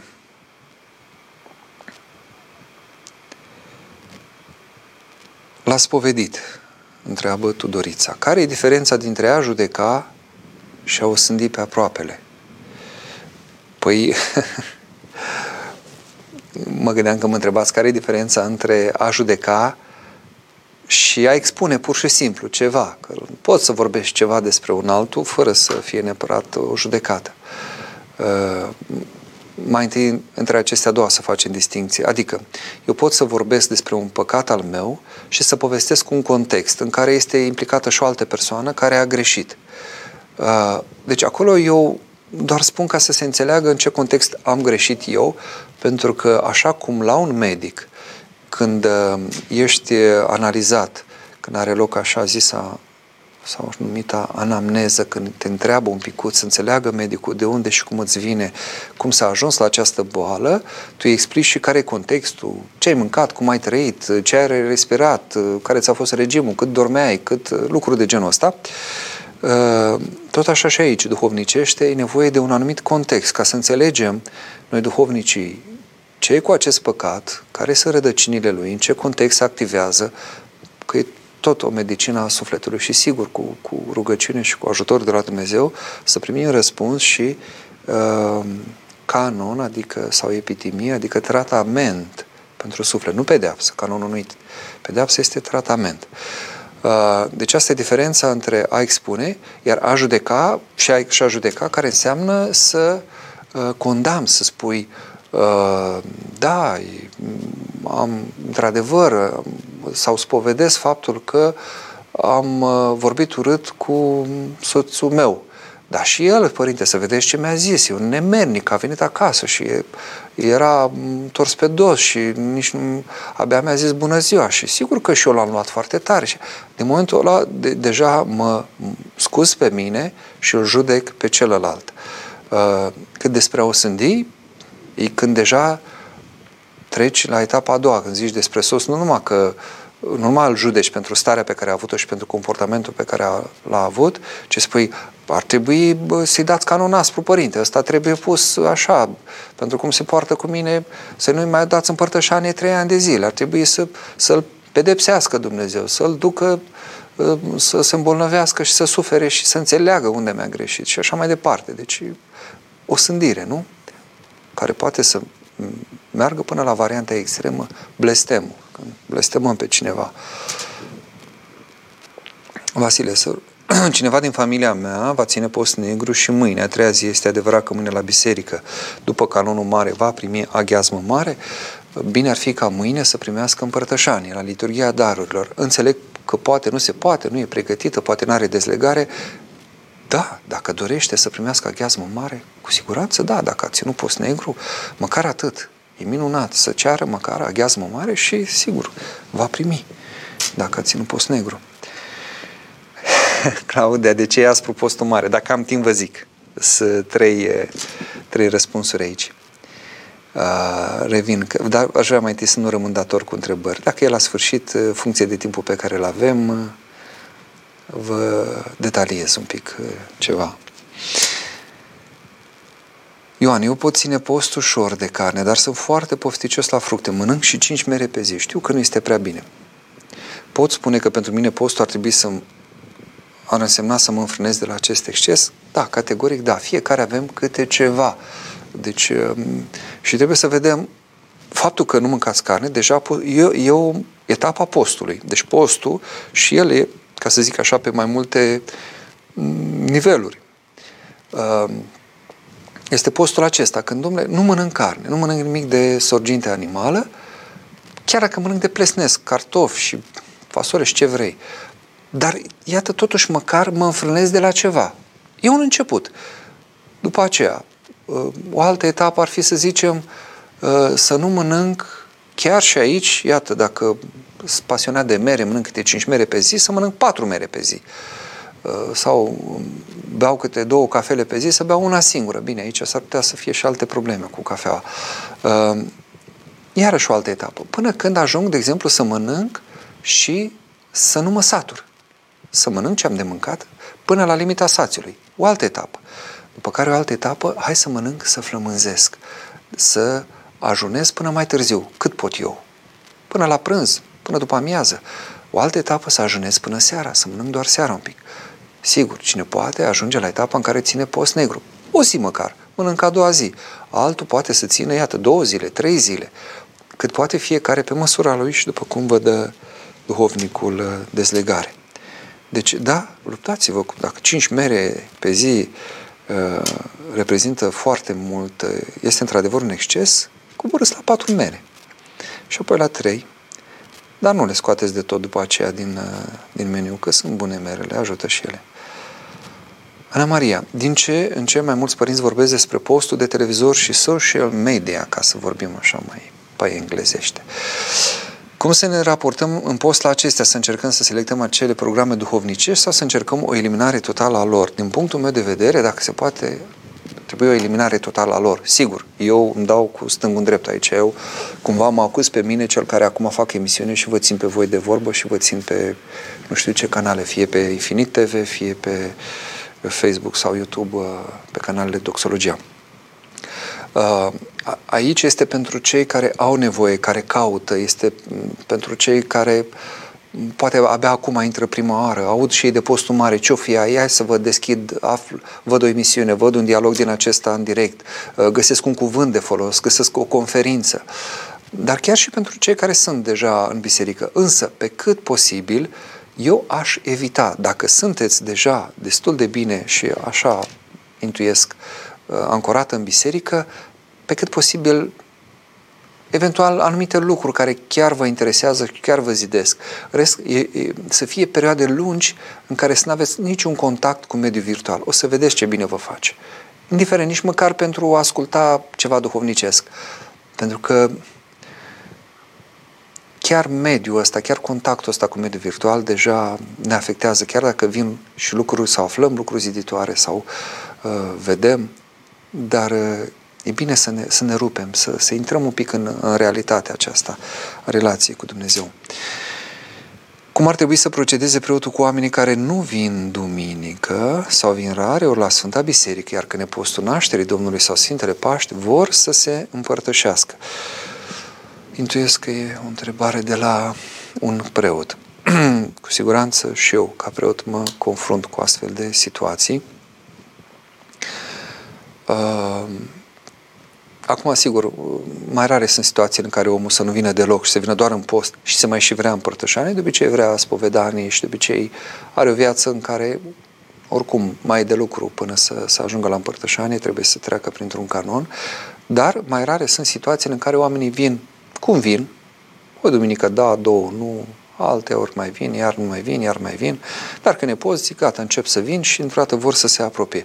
Acum, depinde cum, cum gândiți. Important e să-i ajutăm să conștientizeze. Important e nici să nu îi îndepărtăm, dar nici să nu le creăm impresia că, iată ce ușor e. M-am dus și eu un pic în post, am să acolo la părinte, era o coadă de 100 de oameni, în cinci ne-am întrebat, ați greșit, ați furat, ați dat în cap, v-ați înșelat nevasta? Nu, nu, bine. Altceva rău, ceva grav? Nu, părinte, nu, ce bine cu toată lumea? Nu, n-am nimic, nu, răspund, bine. Bun, dezlegare, poftim, veniți duminică și vă împărtășiți. Gata, am terminat discuția. Ei, nici chiar așa. Aici e problema. Când îi tratăm pe oameni în felul acesta, dacă tot au venit, e un moment foarte bun. eu de obicei ce mai fac? Uh, le zic așa, ați venit, acum nu este timp, că de obicei vin când e presiune sau, bun, acum eu de mult timp spovedesc așa cu, cu programarii cei care știu că vin la mine de obicei, știu că trebuie să se programeze, dar mai sunt situații în care mai vin oamenii uh, în anumite momente la spovedit. Uh, le zic, uite, vreau să să vă împărtășesc, dacă nu are, sigur, lucruri grave acolo și considerați că ați putea să-l apropiați, dar veniți în data de și fixați un moment ca să stăm un pic de vorbă, mai pendelete. Să, până atunci, vă rog frumos, aveți o săptămână sau cât îi dați? O săptămână, două, nu mult, ca să nu se deznădăjduiască omul, să nu îl îndepărtăm. Uite, vă rog, citiți asta, rugați-vă lucrul ăsta, faceți, sau depinde ce poate. Poate nu are timp, e foarte ocupat, e, abia dacă poate 10 minute să citească ceva sau să se roage, dar e un om bogat. Atunci ziceți, iată, faceți, hai să vedem ce fapte de milostenie ați făcut. Hai să vedem unde putem să mergem. Uite, vă recomand eu, este o familie săracă, acolo este cu tare, să facă un mic canon, să fie un pic de lucrare. Îl chemăm apoi, după ce am plinit acest mic canon măcar, și o discuție mai pe așezatele, așa, în care programăm câte jumătate de oră, să zicem, sau câte nevoie pentru fiecare, și apoi, sigur, îl putem uh, apropia de împărtășanie. Adică, cu mult discernământ, nici să fim cum uh, îi numea Părintele Roman Braga, Dumnezeu să-l odihnească în pace, pe unii că sunt ca niște cerberi ai Sfântului Potir. Nu, nu, nu, trebuie să faci aia, trebuie să faci dacă n-ai făcut. Și dă acolo o listă întreagă, eventual zile de post nenumărate, inclusiv în afara postului, deși tu ca preot nu postești, în afara postului și te împărtășești și multe altele pe care le punem pe umerii altora și noi cu a nevoie le purtăm, nu? Adică abia dacă ne atingem de ele, nici așa, dar nici să fim foarte laxi, foarte îngăduitori, cu o îngăduință de asta în care, așa, ca în, ca în New Age, toată lumea e bună, toată lumea e frumoasă, o, ce bine că ai venit, bine ai venit, poftim covorul roșu, da, potirul cât vrei, cum vrei, vrei cu lingurița asta, vrei cu cealaltă, vrei mai mult, vrei mai puțin, dar ce să-ți dau după aceea, dar poate nici chiar așa, adică să cu măsură cu dreapta socoteală, știți dumneavoastră cum. Se poate, Mariana, se poate citi psaltirea fără binecuvântare? Bine este să luați o binecuvântare, dar în principiu psaltirea este o carte de rugăciune a bisericii. Însă aveți grijă cu râvna la psaltirea, asta e problema, că poate să vă apuce o râvnă și să intrați în uh, alte situații. Uh, dacă sunteți sub binecuvântare, sunteți, ca să zic așa, uh, ocrotită, acoperită. Adică e o lucrare pe care o faceți cu îndrumarea lui Dumnezeu și uh, nu riscați să cădeți în, uh, în tot felul de, de ispite. Cătălin, cât de grave e să lucrezi cu energiile? Mm, bănuiesc că vă referiți la bioenergie, pase energetice, lucruri de genul ăsta. Uh, hai să, cum să zic, noi, într-adevăr, suntem suflet și trup. Trupul nostru are energie, sufletul nostru are energie. Evident că există o aureolă, dacă vreți să, spune, să, să o numim așa, uh, precum au uh, sfinții zugrăviți de pe pereți, nu în jurul capului și, de fapt, în jurul întregului trup, uh, care vine din faptul că nu trupul cuprinde sufletul, ci sufletul cuprinde trupul. Noi nu înțelegem asta, deci uh, este o realitate nevăzută sufletul nostru, dar El este Cel care cuprinde trupul. De aceea românul are expresia când se apropie cineva, ce te bagi în sufletul meu, chiar dacă e doar aici, la o distanță foarte mică. Uh, și atunci, vorbim despre puteri și energia ale sufletului și ale trupului, dar noi știm că ele toate sunt în mâna lui Dumnezeu și vindecarea adevărată, curată, vine prin Harul lui Dumnezeu și noi lucrăm cu Harul lui în Sfintele Taine. lucrăm cu El, da? Noi, cei care slujim, cei care beneficiem de, de slujirea aceea, credincioșii, preoții, Eh, este o taină a bisericii, o lucrare a bisericii care se săvârșește. În momentul în care intervii în energiile acestea și te apuci să lucrezi, unul la o mână, nu știi cu ce duhuri lucrezi, ți se pare că e Duhul lui Dumnezeu, dar poți fi în foarte mare înșelare. Unii chiar spun Tatăl nostru sau spun că sunt oameni credincioși, dar nu știu cu ce duhuri lucrează. Mare atenție. Doi, eh, poți interveni cu energiile tale în energiile cuiva și de fapt să-l destabilizezi. Gândiți-vă că unui uh, alcoolic îi luați ficatul făcut varză, nu? Apropo de, de asta că românul mai are și umor, chiar dacă suntem în post, nu înseamnă că trebuie să fim triși ca fățanici și încrâncenați. Era undeva un cuvânt, zice, ce spune alcoolul când, întâln, când întâlnește ficatul? Zice, ciroza e viața. Uh, mai moldovenește așa. Uh, da, e un ficatul unui astfel de, de alcoolic făcut uh, praf și dai un ficat noi, faci un transplant. Dar ăla n-a schimbat nimic. El este tot stăpânit de patima beției, cum scapă din operație și din convalescență, se duce la prima sticlă de tărie și ce va face? Mai rău își va face. Deci aici e.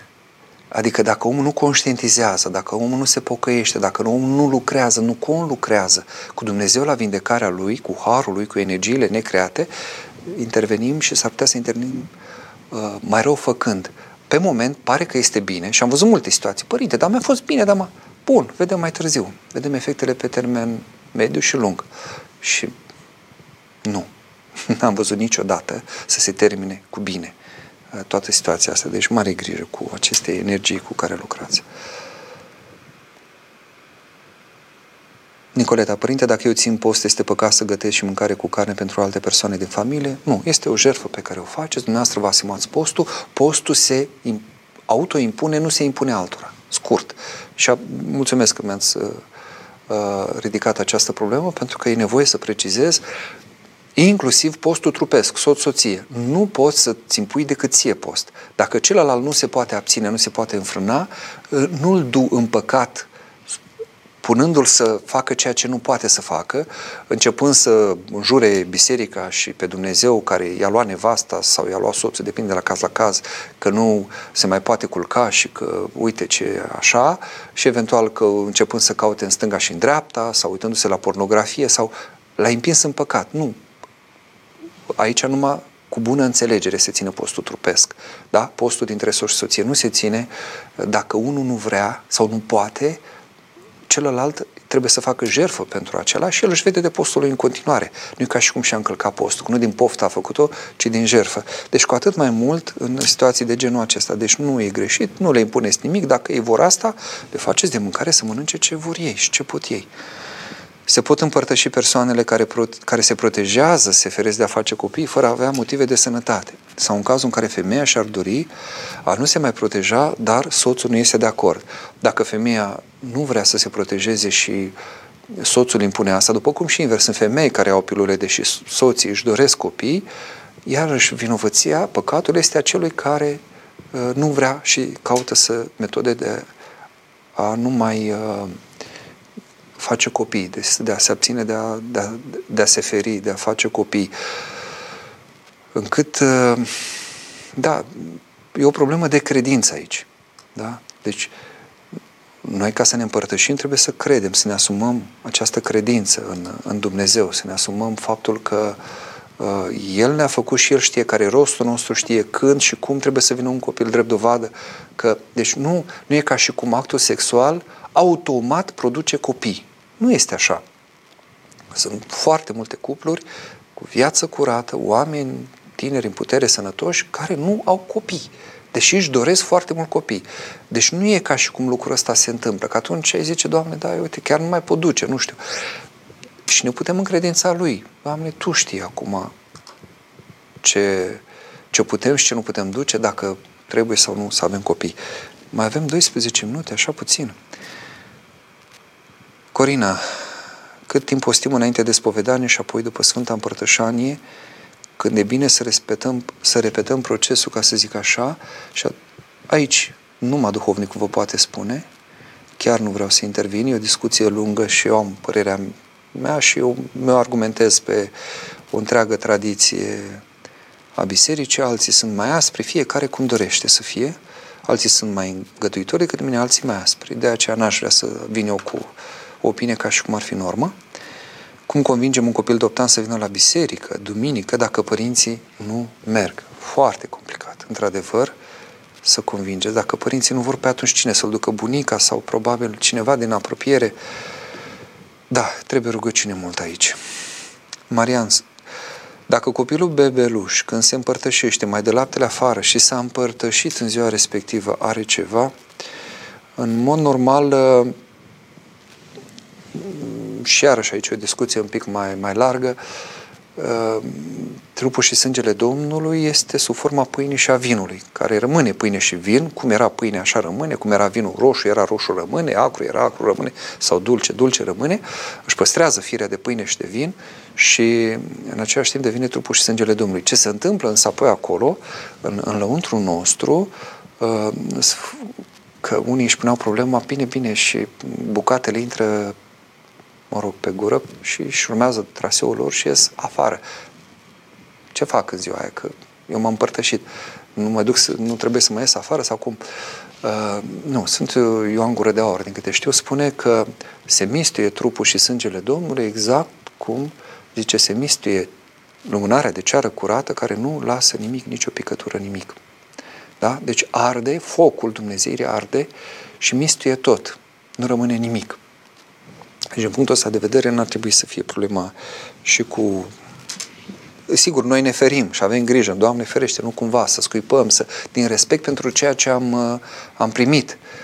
Dar dacă e o situație de genul acesta, n-ar trebui, în mod normal există o, repet, un metabolism aici uh, de o altă natură, ne, ne depășește înțelegerea ceea ce se întâmplă, cum de altfel nu putem noi pricepe cum adică ne împărtășim cu trupul și sângele Domnului, cum, cum adică ce primim acolo e trup și sânge. Deci nu mai o, o mișcare a credinței aici, alegem să credem, dar nu putem pricepe. Decât când ne unim, atunci Dumnezeu ne, ne, ne dezvăluie, dar într-un mod așa fiecăruia după înțelesul lui și foarte intim. 10 minute mai avem, ia să văd dacă o să am timp să zic Lica, de câte ori ne putem împărtăși într-un post, în cazul de față în postul Paștelui, și de câte ori putem împărtăși copiii mici până în șapte ani și pe ce peste șapte ani. Iarăși nu vreau să mă pronunț, din punctul meu de vedere, uh, oamenii pot intra într-o rânduială a împărtășirii funcție de râvna lor, de lucrarea lor, de starea lor duhovnicească. Sunt pentru care vorba Sfântului Angură de Aur și dacă se împărtășesc odată un an, odată în an, în postul Paștelor, e mult, pentru că viața lor nu e așezată, nu, nu au pregătirea pentru a primi, că nu ne putem împărtăși oricum, că nu e, cum, cum zicea, cred că Mitropolitul Bartolomeu Anania, nu e ciorbă ce primim acolo, să o luăm oricând și oricum. Uh, în același timp, pentru cel care răvnește și îl dorește pe Dumnezeu, sunt atâția sfinți care spun și dacă se împărtășește zilnic, nu e mult. De ce? Pentru că el, dorul lui acolo, el arde pentru asta, el trăiește pentru Hristos. Deci aici, cu rânduiala, e funcție de starea duhovnicească și de cum vă uh, rânduiește duhovnicul, cum, vrea, cum vă vede și cum, vă, cum e lucrarea lui. Pe copiii mici, clar, iarăși aici o discuție, unii că nu, la 40 de zile, copiii, pe dacă e mic, cu ce a greșit, cum, adică cu ce e mai rău la 30 de zile sau la 20 de zile decât la 4. Care e diferența? Adică de ce să nu-l împărtășesc măcar în fiecare duminică pe un copil când e mic, când e nevinovat? Dar asta e punctul meu de vedere, nu vă supărați pe preoții care nu fac asta. E, și asumă, răspund pentru asta, fiecare răspunde pentru faptele lui și deciziile lui, desigur. În zi de post negru se bea apă, alții spun că nu mănâncă nimic, dar beau apă.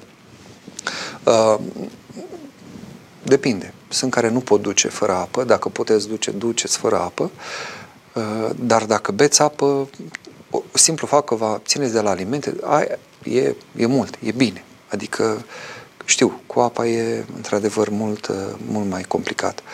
Omul rezistă mai mult fără alimente, dar fără apă. Deci, dacă îl țineți și dacă beți apă, nu e, nu e ceva foarte grav sau problematic. E mare lucru dacă nu mâncați nimic dacă, nu mai, dacă și nu beți apă, iar dacă vreți să țineți mai multe zile, deja e o discuție complicată, fără apă nu prea se poate. Știu părinți care au ținut, știu un părinte, un călugăr din uh, zona Neamțului, care a ținut post 40 de zile, dar uh, negru, dar cu apă nu se poate fără apă, adică decât așa a început un pic. Părinte, dacă îngrijesc un bolnav acasă și nu pot să merg la biserică și ascult slujbă la Trintas TV, este păcat? Nu, în cazul acesta nu e păcat. Dacă chiar nu puteți, ascultați pe toate canalele care doriți. Andreea, cum poate o persoană cu anxietate, repetate atacuri de panică să-L poată simți pe Dumnezeu când se simte atât de moartă pe interior? Uneori mă simt absent în tot ceea ce fac. Dar iarăși o, o discuție foarte complicată, pentru că, vedeți, aici atenția s-a dus cumva pe, pe lucrurile care stârnesc această anxietate și e nevoie să să conștientizați un pic de unde vă vine lucrul acesta. Deci nu, eu nu vă pot da un răspuns, nu există o rețetă. Luați, citiți psalmul cu tare și gata, sau faceți, nu știu, eu nu cred în uh, tratamente de genul ăsta, eu cred în împreună lucrare, în conlucrare, în conștientizare, în aducerea omului în fața lui Dumnezeu, că el să înțeleagă ceea ce se întâmplă și de aceea nu pot să vă zic uh, așa un răspuns care să vă mulțumească, decât dacă la fel îmi scrieți și vă recomand o persoană cu care să lucrați, să faceți uh, un, un demers, să intrați într-un demers terapeutic. Au început să vină și pe mail și eu credeam că am încheiat sau m-am apropiat de final. Pomenic, Dumnezeu să vă binecuvinteze. Uh, da, vă pun în legătură. Poate cu Bunul Dumnezeu să-mi dați un sfat. Nu îmi pot ieși în această stare de timp îndelungat. Am născut șase copii crezând că fac un bine, însă acum unii au mai crescut și sunt destul de obrăznicuți să mă copleșește că nu am fost capabilă să mă îngrijesc de ei, încât să nu fie așa. Treburile sunt multe, nu am răbdare, permanentă agitație, cu bebe mic, sugar, ce pot să țin? Am spus mai înainte, vă rog să vă uitați un pic, că rămâne înregistrarea, ca să nu reiau acum, că nu mai e timp, mai sunt câteva minute. De rugăciune nu m-am îngrijit de mult, de oboseală sau dacă vreodată mai rămân puțin treasă, nu mai sunt dispus să sufletește în urma supărărilor de peste zi. La slujbe nu ajung decât să, mă împărt- să împărtășesc, cât împărtășesc copiii 10 minute. Nu mai am tragere nici spre rugăciune, nici spre poș, nici spre lucruri buni, sunt într-o permanentă întristare. Probabil dintr-o mândrie a mea nu știu să nu pot ieși din această stare, pentru că aveți impresia că Dumnezeu vă vrea doar într-un fel. Este un standard. Trebuie să postești, să faci canon atâta, să stai în genunchi atâta, să nu știu câte acatiste. Nu, știu. nu există un standard. Dumneavoastră aveți deja o lucrare. Ceea ce faceți este o jerfă teribilă. Face cât posturi, cât privegheri, cât orice. Și să, să naști, să crești șase copii da? Mai mult de atâta ce vreți. Faceți asta având încredințare că sunteți în ascultare, că e lucrul Dumnezeu pe care îl faceți, ca la mănăstire. Unei mai dacă îi se zice, du-te și stai trei zile la vaci, stă acolo și în ascultarea ei nu se gândește că da, da, am, am lipsit la slujba de dimineață, la cea de seară, nu mi-am făcut pravera. Mă, asta e ascultarea ta, ți-o împlinești. Acolo e Harul Dumnezeu în ascultare, deci nu vă faceți griji Raisa, părinte, dacă părinții nu te lasă în biserică în fiecare duminică, ci doar de două ori pe lună, am 16 ani, ce trebuie făcut? Eu vreau să merg pentru că îl iubesc pe Dumnezeu. Mm. Rugați-vă pentru ei să se muie inimile lor. Rugați-vă. Puneți înaintea lui Dumnezeu și o să vedeți că se va muia inima lor. Felicia, cum să fac să scap de durerea și tristețea profundă care mă chinuie din copilărie, chiar dacă merg regulat la biserică, mă spovedesc, mă împărtășesc acela sfat, dacă aveți nevoie, vorbim, vă recomand pe cineva cu care să lucrați un picut, să aveți nevoie să conștientizați niște lucruri. Spuneam ceva de, de ce este atât de aspru postul mare și cu asta am să închei. Uh, sunt trei motive. Pentru că noi suntem prea îngăduitori cu noi înșine. Asta e primul motiv. De aia postul ni se pare aspru. Pentru că noi suntem educați mai mult sau mai puțin, de obicei mai mult, să ne cam permitem orice. Dacă ne dorim ceva, să și obținem. Sau să tânjim, să vrem, să mâncăm, să bem, să mergem colo, să mergem dincolo. Nu prea ne înfrânăm. Și atunci noi avem permanent îngăduința, dacă eu tot timpul sau majoritatea timpului cam fac ce vreau, dacă, băi, acum parcă am poftă de un măr, mănânc un măr, acum aș bea o țuică, hai să bea o țuică. Adică nu am nicio înfrânare, acum ce-ar fi să sun o prietenă? Deci nu îmi pun limite, sunt foarte îngăduitor, atunci, sigur când vine postul care vine cu niște taie, niște canale, zic, vai, dar ce greu e, vai, dar ce aspru, dar de ce așa, dar de ce aia, nu, aia nu, pentru că n-am obișnuința asta, nu sunt obișnuit să mă înfrânez, ci sunt obișnuit să-mi fac permanent pofta, voia mea. Uh, al doilea motiv, pentru că noi nu căutăm blândețea. De-aia postul e aspru, da? asprimea și blândețea. Nu, vedem asprime pentru că nu vedem noi blândețe în viața noastră. De fapt, noi nu căutăm să fim cum ne învață Domnul. Zice, învățați-vă de la mine că sunt blând și smerit cu inima. Adică nu suntem blânzi cu cine mai, cu cei din jurul nostru. Nu avem dragoste față de ei. Da? Uh, purtăm ură, judecăm, suntem unioși, lovim. Ce nu facem? Deci nu avem această blândețe, nu răbdăm pe celălalt. Și dacă noi nu avem blândețe, avem asprime. Și atunci postul ni se pare aspru, dar de fapt postul caută să ne îmblânzească pe noi cei ce ne-am sălbăticit. Ce am devenit așa uneori ca niște fiare unii pentru alții. Și al treilea lucru, pentru că uh, postul este aspru, pentru că chipul nostru s-a, s-a înăsprit sau uh, nu-l mai percepem în, în mod real, nu mai avem o percepere corectă asupra noastră. Suntem ca în povestea lui Andersen. Uh, dacă ne-am vedea în golicina noastră, am zice și noi, împăratul e dezbrăcat, adică, pai, de fapt, sunt gol de toată fapta bună, de toată virtutea, de toată dragostea. De fapt, nu am absolut nimic. Dacă aș vedea golicina asta, aș căuta să mă îmbrac cu Hristos și aș vedea în post o șansă teribilă de a mă îmbrăca în Hristos. Aș vedea că sunt gol și mă îmbrac, că sunt flământ și mă hrănesc cu El, că sunt însetat și primesc și mă satur sorb cuvintele Lui. Dar așa, fiindcă mie îmi se pare că sunt cineva și mă înfoi așa în pene ca împăratul cel gol al, al lui Andersen, da, de aceea mi se pare postul aspru. Să vă ajute Dumnezeu să postiți cu folos și să aveți pace. Doamne ajută!